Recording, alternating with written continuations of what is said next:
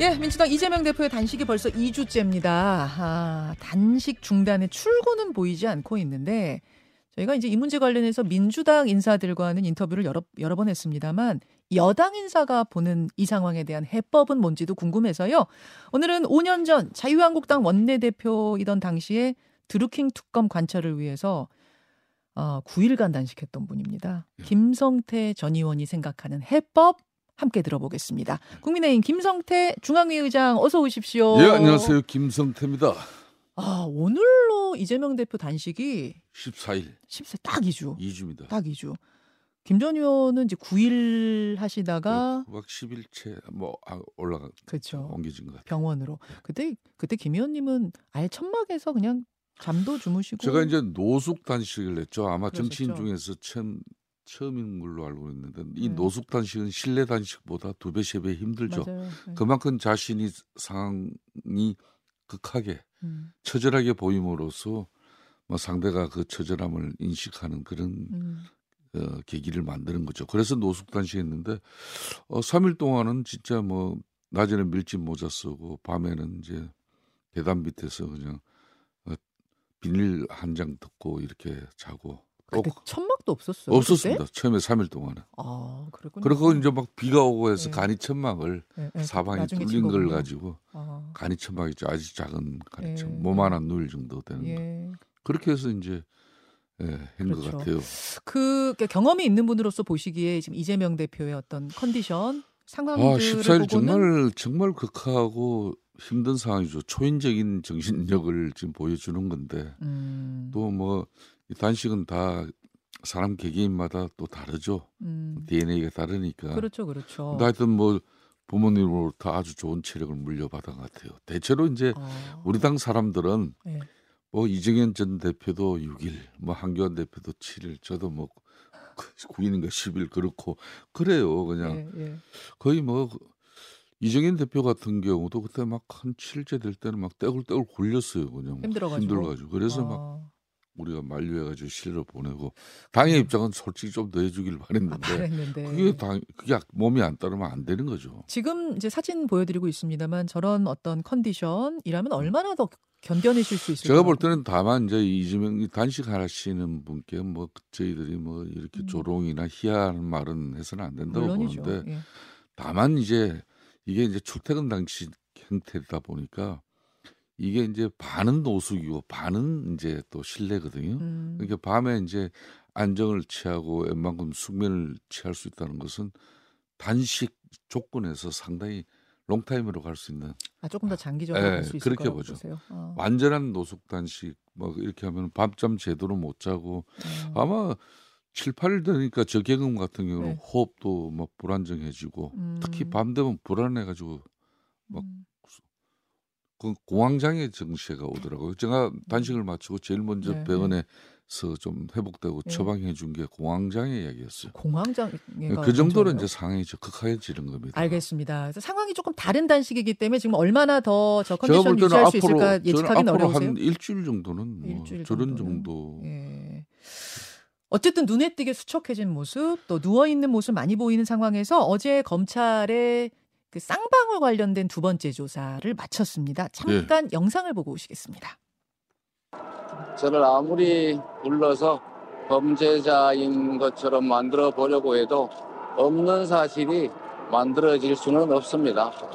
국민이 권력을 맡긴 이유는 더 나은 국민들의 삶을 도모하고 더 나은 나라를 만들라는 것이지 내가 국가다라는 생각으로 권력을 사유화해서 정적 제거나 폭력적 지배를 하기 위한 수단이 결코 아닙니다. 자, 어제 이제 검찰 조사를 받으면서 들어가면서도 발언이 있었고 나오면서도 발언이 있었는데 어떻게 보셨습니까? 저게 이제 쌍방울 대북 송금 이제 2차 조서에 3일 만에 또 출석한 예. 모습이잖아요. 그렇게 이제 단식 12일 차였는데 아, 13일 차였죠. 13일이었습니다 어제. 예. 정말 극한 상황인데 그래도 아직 눈빛 살아 있고 음, 그리고 의사 표현 정확하게 이루어지고 있고 어, 어 또 뭐 이렇게 휠체어나 이런 뭐 주변에 부축에 있어 들어가는 것도 아니고 네. 대단해요. 대단한데 저는 이제 저런 모습이 단식이라는 것은 이제 자신이 요구하는 목적과 또 명분이 뚜렷해야 되는 것이고 음. 그리고 진정성을 보여줘야 돼. 예. 그 정, 진정성이라는 거는 상대가 자기 몸을 훼손하고 상하게 하고 음. 때로는 아 저 사람 죽을 수도 있다 했을 때 그 사람이 요구하고 주장하는 걸 일정 부분 받아들이고 음. 또 주변이 완전하게 단식을 만류하고 네, 예. 이렇게 되는데 네. 저런 모습을 하니까 많은 또 국민들이나 또뭐 우리 또뭐 극렬한 지지층에서는 네. 또 극단적인 비판도 하는 건데 방탄당식이다 이렇게 뭐, 그러니까 말씀하시는 거죠. 저 저는 제가 볼 때 처음부터 저는 한 한두 달 전에 그랬어요. 이재명 대표가 어떤 선택지를 선택하더라도 예. 절대 어떤 게 불체포 동의안을 뭐 지난 6월 달에 또 대정부 질의 때도 하고 뭐 박광호 원내대표가 원총회에서 불신임 포기하는 어, 아, 불체포 포기하는 예. 어, 민주당 차원의 결의를 하더라도 결코 이재명 대표는 지금 이 검찰에 의해서 아마 구속되는 일은 쉽지 않을 것이다. 왜? 어. 민주당이 절대석 168석 있는데 예. 불체포 특검 포기를 뭐 그 이야기를 하지만 막상 그 상황이 되면 만들어질 거다 내가 그랬거든요. 아 부결시키는 상황을 그렇습니다. 만들 것이다라고 예상하셨어요. 이미 뭐 민행배 의원 그런 분들은 뭐 이재명 대표 극렬 지지층 앞에서 뭐 뭐 이 체포 동의안이 넘어오면은 이제 집단 퇴장하는 뭐 음. 수반 수단도 제시했고 음. 그러니까 이제 아니 이재명 대표가 저렇게 단식 14일 앞으로도 제가 볼 때는 체포 동의안이 이제 9월 안에는 넘어올 것 같아요. 추석 전에 올것 이제 같습니다. 국민도 지치고 네. 언론도 지치고 음. 나라도 지치고 본인도 지치고 다 지쳤어요. 그렇게 넘어오면 부결될 거라고 보세요. 그렇습니다. 저는 그런 측면에서 저렇게 어. 이 단식이 네. 그때까지 뭐 이거 만일 뭐 앞으로 제가 볼 때는 한 일주일 상관입니다. 아, 체포 동의안이 넘어오는 게 그러면 그 그때까지는 이재명 대표 오늘 어제 출석하는 모습 보니까 충분히 버틸 수 있어요. 충분히 버텨. 그러면 저 극한 상황에 처해 네. 있는 당 대표를 아무리 불체포 특권 예? 예, 예. 선언했더라도 포기했다고 결의했다 하더라도 음. 저 언들이 의결 가결시키는 거는 쉽지 않아요. 인간적으로 쉽지 않아요. 그렇습니다. 그래서 제가 아. 전에 예. 내년 민주당 총선은 그래도 이재명 체제로 갈 것이다. 아. 저는 그건 절대적입니다. 아, 절대적으로 그렇게 보신다. 네. 그런 네. 말씀. 어쨌든 이제 상황들이 저렇게 극단적인 상황으로 가니까 극한 상황으로 가니까 출구 전략 이게 마- 멈추셔야 되지 않겠느냐 해서 민주당 중진들도 찾아가고 뭐 박지원 비대위원장 같은 분들도 찾아가고 찾아가는데 네. 여당 인사나 혹은 용산 대통령실에 누군가가 좀 찾아가는 게 뭐좀 바람직한 모습 아니겠느냐라는 의견도 있어요. 어떻게 보세요? 지금은 이제 정치 자체가 너무 천박해져 버렸습니다.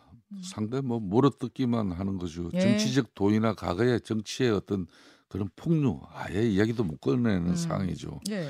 그냥 진영 논리에 상대가 아무리 극한 상황에서도 이렇게 내몰라 하는 것은 이거는 바람직하지는 않아요. 아. 저는 개인적으로 그렇기 때문에 다만 이재명 대표가 이 단식이라는 것은 약자가 하는 마지막 최후의 수단이에요. 예. 저항의 방식이거든. 예. 근데 168석을 가진 이재명 대표가 뭐가 부족해서 저렇게 처절한 방식을 선택했냐? 음. 좋아요. 그것도 했으니까.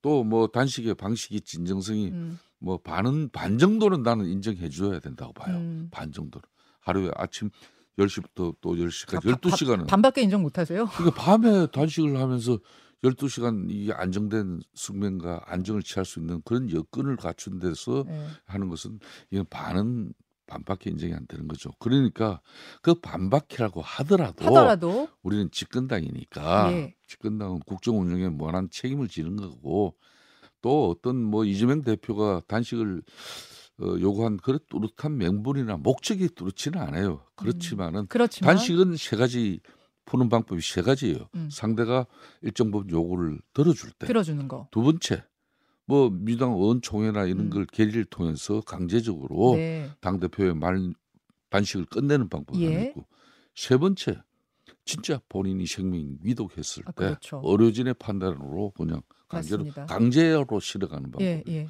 이세 가지 방법 외에는 단식을 마무리하는 길이 없어요. 예. 그러니까 단식을 자발적으로 자신이 이걸 마무리하도록 하는 것도 이건 방치가 되는 것이고 아. 그 과거에는 민주당이 좀 극한 상황, 실질적으로 네. 죽는 상황까지 돼도 막 그걸 끝까지 가라 이렇게 하는데 이제는 그런 이제 좀 음. 좌파 민주당 그 과거의 전유물 방식은 바꿔야 돼요. 양향자 음. 의원이 양향자 의원이 어제 제안하셨더라고요. 지금 이분 이제 무소 아 새로 창당을 하셨군요. 네. 창당하셨는데 김기현 대표가 좀 가셔라. 그그 부분 어떻게 보세요? 뭐 우리 국민의힘 지도부 입장에서 이제 이재명 대표가 정말 어, 위험한 상황이 되고 정말 아 누가 봐도 음. 저 진정성은 이제 아, 우리 국민들도 다 납득한다. 그래서 뭐 생명이 유독해지고 뭐 어떤 그런 극한 상황이 아니더라도 정치로서 정치의 도리는 뭐 일정 부분 해야죠. 이제 그 판단 시점은 아, 뭐 거의 다 됐다고 저는 봅니다.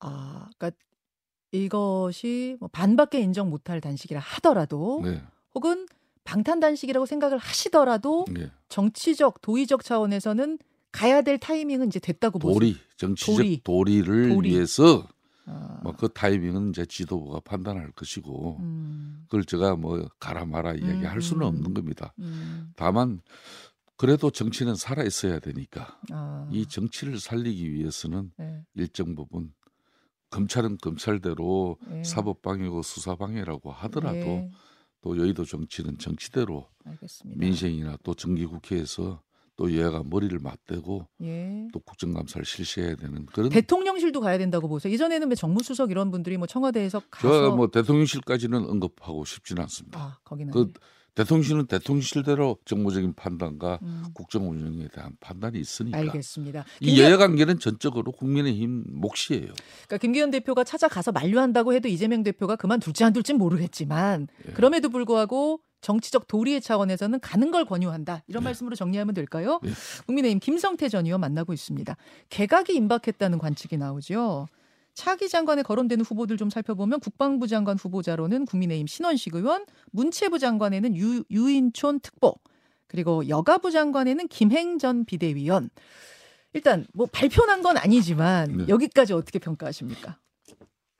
대체로 이제 뭐 조만간에 이제 단식은 아 단식 다 단식은 아니고 이분들은 네. 이제 어, 장관 교체 임명은 뭐 기정사실로 가는 것 같고요. 기정사실 예, 같으세요. 그- 음. 그런 대체로 이 세 분 다 개성이 강한 분들이에요. 아 주 강합니다. 아주 강합니까? 그 문화체육부 장관 윤촌 장관 같은 경우도 문화예술인 출신이면서 또이 문체부 장관 경험도 있는 분이에요. 그러니까요. 어, 그런 만큼 또 그때 장관 시절에도 좀 자기 소- 소신과 철학이 확실했던 분이에요. 어허. 어, 이런 사람들은 부처 쉽게 말하면 장악력이 높아지죠. 부처 장악력. 그럼 이번 인사의 공통점을 찾아보자면 부처 장악력을 제가 볼 때는 인사. 뭐 문체부 장관이 교체되는 이유는 예. 지금까지 부처 장악력이 떨어졌다는 판가, 판단이 있었겠죠. 아, 그래서 이제 문화체육관광부 예. 장관이 예.